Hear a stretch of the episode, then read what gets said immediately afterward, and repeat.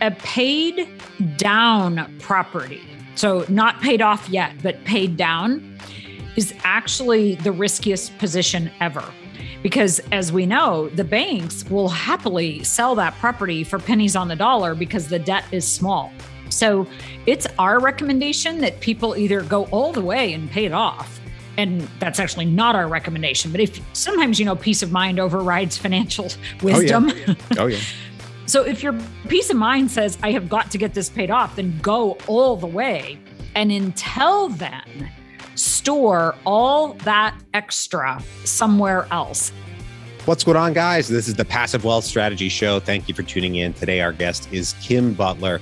And today we're talking about breaking the real estate investing lies, or I soften it a little bit. I say misconceptions, but she has a book about that. So we talk about a few of the lies that she's identified in the real estate investing space and her uh, opinions, positions on breaking those. I, am calling it misconceptions. I hate saying lies but you know that is that is her term and i certainly respect it. We also talk about her method for accessing providing building liquidity around her investments and the investments of her clients, as well as uh, a few misconceptions that I had around that strategy. And you're going to learn more about those misconceptions that I had as we get into it. Don't worry about it. You're going to learn. Just sit tight.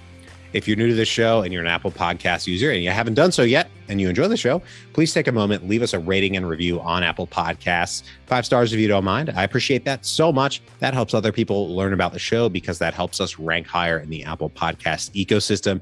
And I'm always honest with you guys. That gives me a nice little warm and fuzzy feeling because I get to see that you're engaging with the content and you're escaping the Wall Street casino along with us. If you know anyone who could use a little bit more passive wealth in their lives, please do share the show with them and bring them into the tribe.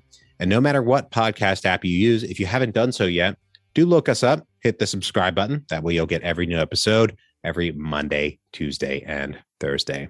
I'm your host, Taylor Loht. I'm a real estate investor. I help passive investors, I help busy professionals invest passively in commercial real estate. That is my passion. And I'm happy to have Kim here to learn more about breaking the real estate investing lies out there. Really interesting conversation. You're going to learn so much. Without any further ado, here we go with Kim Butler. Kim, thank you for joining us today. You're welcome, Taylor. Always a joy. It's been great talking with you so far. Uh, for our listeners out there who don't know about you and your business, can you tell us a bit about yourself and your background, what you do? Absolutely. So I'm Kim Butler. My company is Prosperity Thinkers, and we help people in all 50 states add liquidity to their portfolios. I love helping people increase the control that they have over their personal finances have a background in that uh, literally since fourth grade when I started milking cows and sold the milk and had way more money than all of my friends. and so had to figure out what to do with it and literally have been dealing with money ever since. I went to college at a small private uh, liberal arts college in Elsah, Illinois, called Principia, got an English degree, hence all the books that I write. and um, really have just been involved in that space since the beginning of time. And I'm so, so grateful because I love my work and I'm in my mid 50s and believe that I've got another 30 years to go. And I'm sure that we will talk about that. Yeah, absolutely. I mean, one of the things that I, I think about a lot is I talk with a lot of folks who have achieved financial freedom, you know, early on or at some point before kind of the regular retirement age that we expect. And, uh, you know, I think the happiest people that once they hit that point don't just plan on going and, and sitting on a beach. They say, I still have stuff to do. I still have a, a purpose, a drive, things that I need to work on, whether it's their business or something else. I think that's absolutely right. Uh, the most productive and the happiest, uh, most satisfying mentality to have about that. Yeah, Lewis Howes said it well. He said, We have two hands, one to serve ourselves and the other to serve others. And it is a lifelong perspective of mine that serving lifelong is something that all human beings should do. So maybe that means you earn money serving, maybe it doesn't. And yet the act of serving is where the joy and the fulfillment come in. So figure out a way. Yeah, yeah, absolutely. So you uh, you held up your book about real estate investing, busting real estate investing lies. I'd like to dive into that and and hear what you have to say because I, I think there are a lot of I'll, I'll soften it misconceptions about real estate investing out there, but I like the way that you put it. So let's break into it. Let's hear you know your perspective on that. Absolutely. Well, it, as you picked up on, I didn't soften it at all. because I think uh, in our world today, you know, a lot of times we're unclear on things because things are unclear. And so I tried to make it as specific as possible. And this is actually, frankly, a very simple book. It, it isn't designed to get into heavy duty commercial real estate investing at all. It actually just hits sort of the basic single family home space. And yet, my co author, Jimmy Vreeland, and I told a story throughout the book that makes it engaging and fun.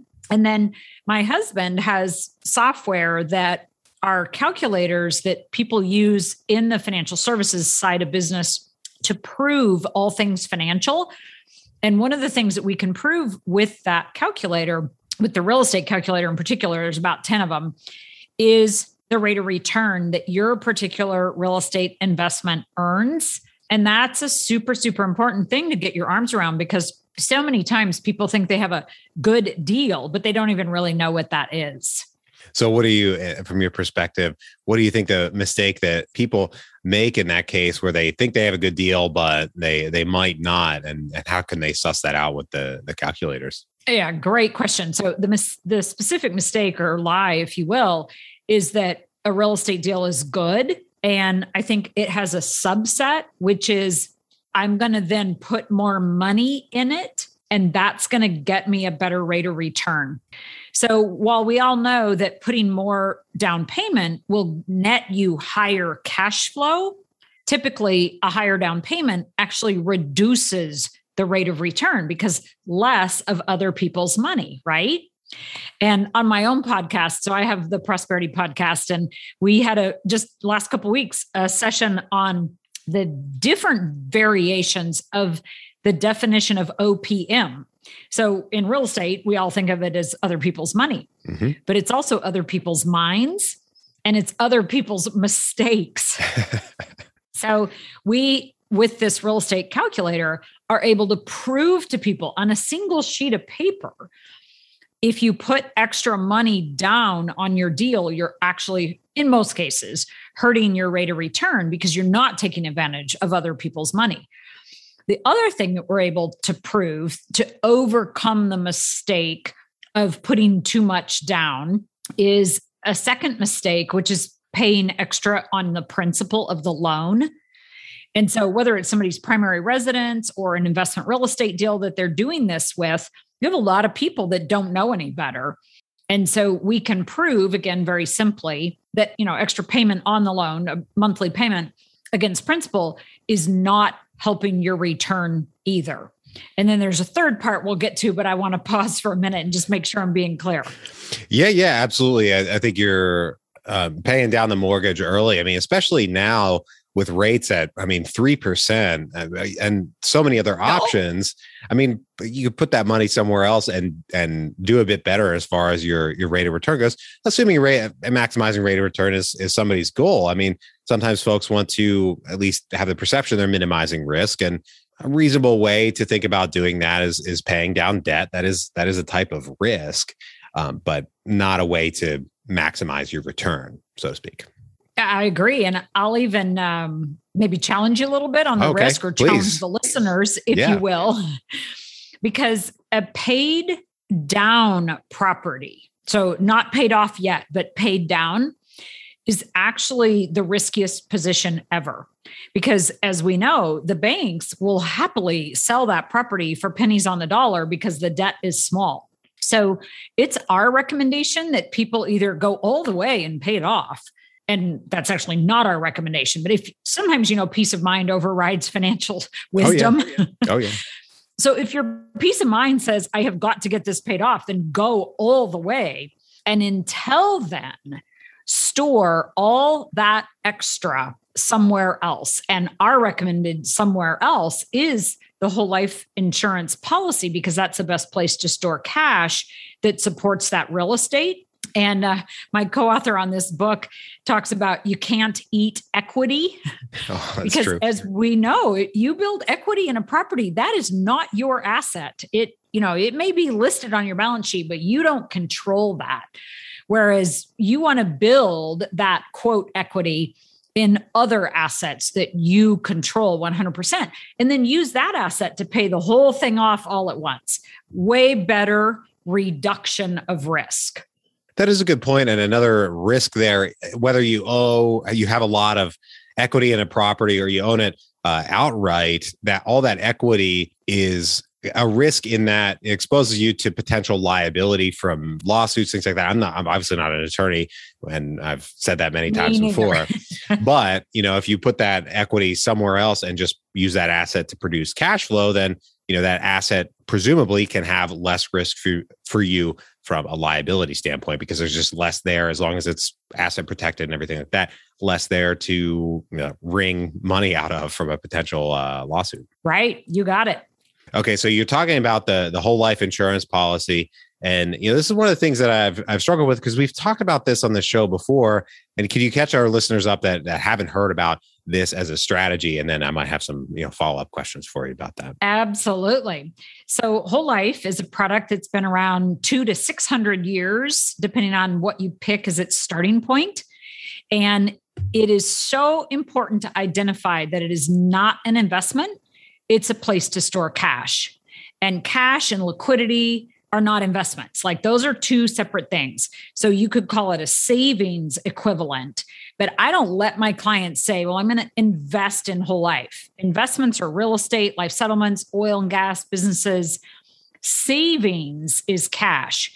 And a whole life cash value, so that's what the savings component is called, is earning in today's world at around 5% without taxes. So, for a lot of your listeners that are in those upper incomes, that's like a seven or 8% return on liquid dollars now, yes, it has a death benefit attached, and that is valuable. Last time I checked, death was a guaranteed event for every single one of us. True. Death and taxes, yes. And so we can bring that forward into our real estate deals as well as into other aspects of our lives because of the guaranteed guaranteed death plus guaranteed payout put those two guarantees together and there's some value there nevertheless it's usually the cash value that most people are looking and there is no more similar product than real estate and cash value life insurance. So, whole life insurance, cash value life insurance pays dividends and supports investment real estate better than anything I know because real estate investors always need cash. They either need cash to solve emergencies, like take care of air conditioners that go out or parking lots that need to be resurfaced or whatever it is, or and really both and or take advantage of opportunities like a down payment on their next deal. The other thing that these two products work together really well with is that a lot of people, when they're getting started in the real estate game, save monthly. And real estate doesn't like monthly savings. Real estate wants a lump sum down payment to secure a property. True. So, how do you get that down payment? Well, you can save monthly into a life insurance policy, build up that down payment, borrow against the life insurance. Like I said, works exactly like real estate make the down payment on the property and then go forward in that vein. And so those two, again, the life insurance and the real estate investing work hand in hand all the way through people's lives. I've seen it in my own life, I've seen it in tons of clients' lives all over the country. The good real estate investors store cash because, again, it helps them solve emergencies, take advantage of opportunities. So, okay, so you uh, get the uh, get a, life, a, whole life insurance policy with a, a, cash value. You know, take the cash out to invest it in real estate as you can. Is, when is it accruing that five percent? When there's cash parked in there, or is it all the time? And then what happens when you know people kind of pull that money out of the policy and invest it in something else? Okay, so let's unpack your statements because there's some language that you've picked up that is very common on the web and very inaccurate. Oh boy, here we go. All right, I like this. Let's get started. so you talked about, and this is like I said, totally common, pulling money out. You don't pull it out any more than you pull money out of real estate, right? If you have a real estate deal and you borrow against, here the different language, mm-hmm. then you're borrowing against equity or you're cl- cross collateralizing or you're doing whatever you're doing. But we don't we don't tend i mean sometimes we use the term pull out but we know in our heads that what we really mean is borrow against when we're talking about real estate the exact same thing is true so let's put some dollar figures on it if you have a hundred thousand dollars of cash value or a hundred million you know wherever your life is in terms of zeros just use easy numbers 100 grand of cash value and you borrow $60000 against it in order to go do a down payment on a deal your cash value still grows at the $100,000 level at 5%. And I will come back and answer the second part of your question there. Whereas, in addition to that, your $60,000 loan is going to cost you, let's just say 6%. There are some variations there, but for easy math today. Now, let's stop there because what people want to do is say, well, that's not a good deal. I'm growing at five, I've got a cost at six. That's the wrong comparison. My 5% growth of cash value should be compared to the less than 1% that I can earn on cash in any other institution bank, credit union, brokerage house. Those are all less than 1% and taxable. So the five that I get on liquid money at a life insurance company is going to be compared to the one or whatever it is that I would get at a bank. The 6% loan cost should be compared to the rate of return that I earn on my real estate deal, which is why it's so handy to have a real estate calculator like we do that enables people to identify the exact rate of return. So let's say that you've got a fourplex or a I don't care 30 door apartment building, it doesn't matter and you analyze the rate of return and it's 12%. Well, then your six is compared to 12, and that is a doubling of money. That is a 100% improvement from six to 12. It's a 6% spread, six plus six is 12, but six to 12 is a doubling of money. It's a 100% improvement. That is the comparison that you make with the loan. Your 60,000 cost you 6%, but it got you 12%, which is a 100% improvement. You see the distinction there and also why we use the term borrow against, not take from. Hey, that's important. That that is it's subtle, but it's it's a big difference when you really get into the details. Um, now, on that, how is that six percent or whatever the percentage is um, against a loan? How is that uh, like amortized, and what does the actual loan look like? Because you know we have mortgage, we got thirty year, whatever, blah blah blah. How does that work with uh, whole life insurance? Absolutely. Loans? I want to answer that in two seconds because I just want to cool. go back real quickly Great. to finish so the 5% that you earn, or it's 4.5 or it's 5.2 or whatever it is on your policy, which is going to be dictated by gender and health, is earned from day one. This is the hardest thing for people to get their arms around. The challenge is also in day one are the commission to the agent and the cost of the death benefit, as well as the running of the mutual life insurance company where you buy your policy. So there's not a lot of cash value in the first year. And that's what always really throws people. But I can prove that the actual rate of return starts in the first year and then goes on throughout the ownership of the policy, which whole life is named that way because you're supposed to keep it your whole life. So that's the answer to your question on the growth of the cash value. 5% from day one. It's just that there's not much in there in day one. Day two, really year two, is where the real actual dollar figure starts to be present. Now, back to the loan, the 6% is a fixed rate.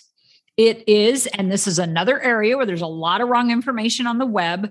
It is a normal amortized loan. There is nothing special about it. There is no such thing as simple versus compound, which is commentary that comes out of a lot of people's mouths that frankly just haven't been educated thoroughly enough to understand the distinction because any loan past one day is a compound loan.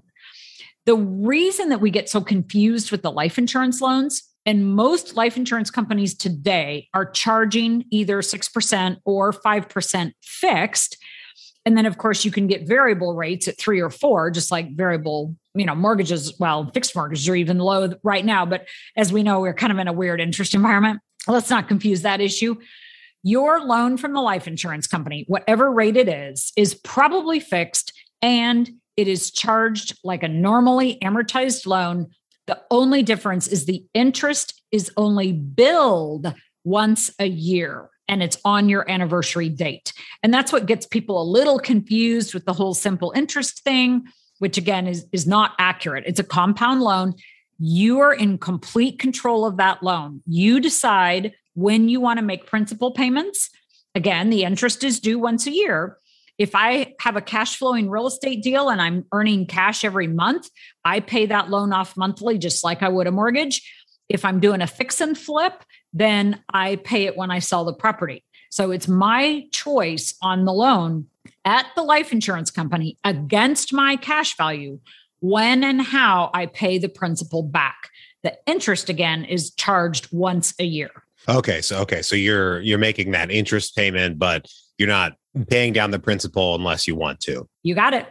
As long as you're, I guess, what happens if you don't make the interest payment? That that's a big what if, right? Yeah, it could happen. It gets, it gets added to the loan. Oh, okay. No different. Okay. Yeah, no different than a bank. Okay, but they don't they don't come uh, knocking at your door. I guess is No, what I'm wondering. No, they always reserve. So this is kind of an interesting fact. Life insurance companies reserve dollar for dollar. They are 100% legal reserve companies. As we know, banks reserve about seven cents on the dollar or Yeah. even less. Almost nothing, zero if they had a, you know, had Yeah. a choice. Yeah. So, um, if you have a cash value life insurance, they only allow you to borrow against it 95%. So, if you have 100,000, technically you could only borrow 95,000. And that is that fudge factor to make sure that if you need to add interest to your loan, that you're still protected. Because remember, there's also a dividend paid every single year. So some of my clients, if they got in trouble, like in 08 and 09 when real estate went all wonky, then they would use the dividends from the life insurance company to pay loans down or to pay them back or to pay interest if their real estate wasn't doing it for them. So there's some flexibility there. And again, a lot of control on the side of the owner and also a lot of ability to just make sure that that policy is going to stay in force for them even if the loan becomes a problem because the real estate isn't doing what it's supposed to do Mm, okay. Okay. That makes sense. I want to make sure we, I, I want to jump back to uh, the book really quick and just see if we can grab another, I'll, I'll say lie. I, I want to say misconception. I'm just not a harsh person, but grab another one while we've got you. I feel like we've, you know, we really hammered on the, the insurance policy for sure. Sure. Well, I think it is this idea of financial freedom Mhm. because so many people talk about it. I know it's a major focus for your community. And I think a lot of times we think that financial freedom is literally as much money to live the rest of my life and never having to work again. And kind of like we started our conversation with, that's all, not only is it not feasible, not accurate, it's not helpful to you as a human being in most cases. And so, Jimmy, my co author, and I really hone in on what is your strike number and what is it that could get you mentally, financially free, even if it doesn't mean no work the rest of your life. And so, there's another part of that, which is that 87 is the new 65. So, do we have a minute for a story? Please hit us with it.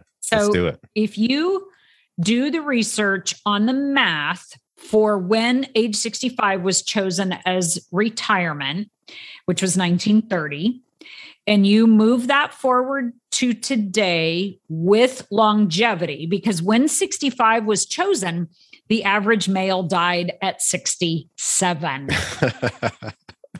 So if you move that math forward, then the retirement age that our society should be talking about is 87. And so when you think about that, and that's why me sitting here today in my mid 50s, absolutely going to work another 30 years, partially because I love what I do, partially because I know, and this is the lie that we address in the book, that people are going to live so much longer than they expect. Somebody in your generation, I mean, you're looking at 120 piece of cake. hey, I'll take it. I like living. Agreed. and so there's no way that you can save enough money from say 30, but you know, people really get their careers going at 30. You can't save enough money from 30 to 60 to then live 60 to 120. Um, maybe not even 60 to 90, which is sort of more my generation's time frame, if you will. So that lie that we want to quote do nothing is a societal thing that's not accurate. Even the American Association of Retired Persons is starting to shift their language a little bit on that. And then the lie that age 65 should have anything to do with anything right now. If you want an age, it needs to be 87. And by the way, I've got family members on both sides, both my dad and my husband's mom, who are in their 80s and still working. And we're going to see that more and more and more. And they're happy and they're enjoying it. Now, they're not knocking out 60 hours a week at work, but 30 or 40, it's keeping the bills paid, it's keeping them active mentally, physically, socially, emotionally, psychologically, physiologically, right? Like every LY word that we can think of is why we want to keep working. Yeah, I think a lot of it has to do with satisfaction in what you do and and getting to do what you want when you want doesn't necessarily mean I'm going to just go do nothing the rest of my life. Sometimes, you know, that it definitely I think should include contributing in some way and contributing in some way can include receiving a paycheck for it. But, Absolutely. You know, it'd be great if we get to the point where we don't need the paycheck. We just kind of do it for the fun of it. And we have, we know something that we want to do for fun. I mean, shoot, this is I love doing this stuff, right? People, uh, what we're doing right now, right? This is yep. fun. Yep, yep, yep. Serving others, having a great conversation, both of us learning. I mean, that should be a part of every day. Absolutely. And the passive wealth strategy show should be a part of every listener's day out there. I got to get a plug in. I love it. Right now, we're going to take a quick break for our sponsor. Have you ever wanted to invest in the private lending and debt side of real estate? You might find that going out and finding borrowers on your own is tough. When you find a borrower, you have the task of evaluating their plan all on your own. And the traditional way of lending private money highly concentrates your risk because you'll probably be funding the whole rehab loan on your own. That meant writing loan checks well into the hundreds of thousands of dollars, placing a lot of risk in individual borrowers and properties not to mention, there's a lot for you to know in terms of how to structure these loans so that you can help protect yourself and work with the borrower in your interests. Now, there's a new way to invest in the debt side of real estate that turns the private money lending space on its head. You can invest in a variety of debt instruments with this new platform with as little as $10 in each opportunity. You can diversify your investment across a wide variety of borrowers, geographies, and asset types. This new platform is called Groundfloor. They make it easy to invest in either your name or using your self directed IRA. And if you don't already have a self directed IRA, don't worry. They make it easy to get started and get one opened. Go to www.passivewealthstrategy.com slash Groundfloor to get started or click the link in the show notes. See the Groundfloor site for full terms and details of what they offer. Once again, that's www.passivewealthstrategy.com slash Groundfloor or click the link in the show notes. Back to the show. All right, Kim, I've got three questions I ask every guest on the show. Are you ready? Mm-hmm. Great. First one What is the best investment you ever made other than in your education? So I love the second part of the question, other than your education. It's on purpose. Absolutely, because learning or learnings is so, so critical. And I made the distinction earlier between investing and savings. And so, if it's all right with you, I'm going to switch the words out because the best savings vehicle that I have of all the things that I do is a stack of whole life insurance policies. I own over 20 of them. They create my ability to invest. And I am so grateful for them because they sustain my ability to invest because all the good investments, and my favorites are probably the oil and gas arena, life settlements, real estate, they all require cash. And I could not run our business, businesses really, because my husband has a separate business, or our lives, or our investments without that cash and liquidity that's stored at life insurance companies. Interesting. So I that gets into an interesting topic about having more than one. I mean, when in my mind when I think about this, I think one, you know, not mm. 20 or you know any other number other than one. So the reason is because as you grow your income, you're going to want more policies because you're going to start a policy with the maximum cash value minimum death benefit structure that so many people have learned about. And when you don't have children, that's pretty much all you're going to do is you add children or other liabilities like real estate deals with debt on them then you might add some term insurance. Then you might convert term insurance to a second policy. And then your income will go up for your next deal or your next job promotion or whatever it is. And then you add another life insurance policy. And then you get married and you have, and I kind of did that backwards kids before marriage, but you know, who knows in today's world, right? then you have one on your spouse then you get key employees and you have one on them and then your income rises again and you buy another policy et cetera et cetera et cetera that's why people that understand how they work have 20 or 30 policies because all those different aspects of your life create the opportunity to buy another one. Nice. I like that.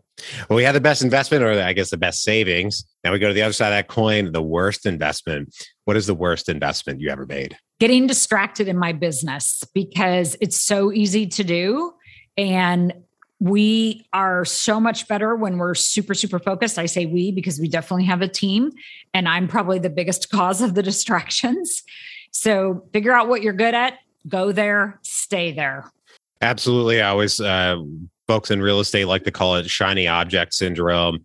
I'm definitely subject to that myself. And until i really started to learn how to deal with that and recognize it, I I stagnated. But once I started recognizing it, started staying focused, boom, then we're doing deals, we're getting things done. But it's it really can hold a lot of folks back, myself included. Yep. Me my too.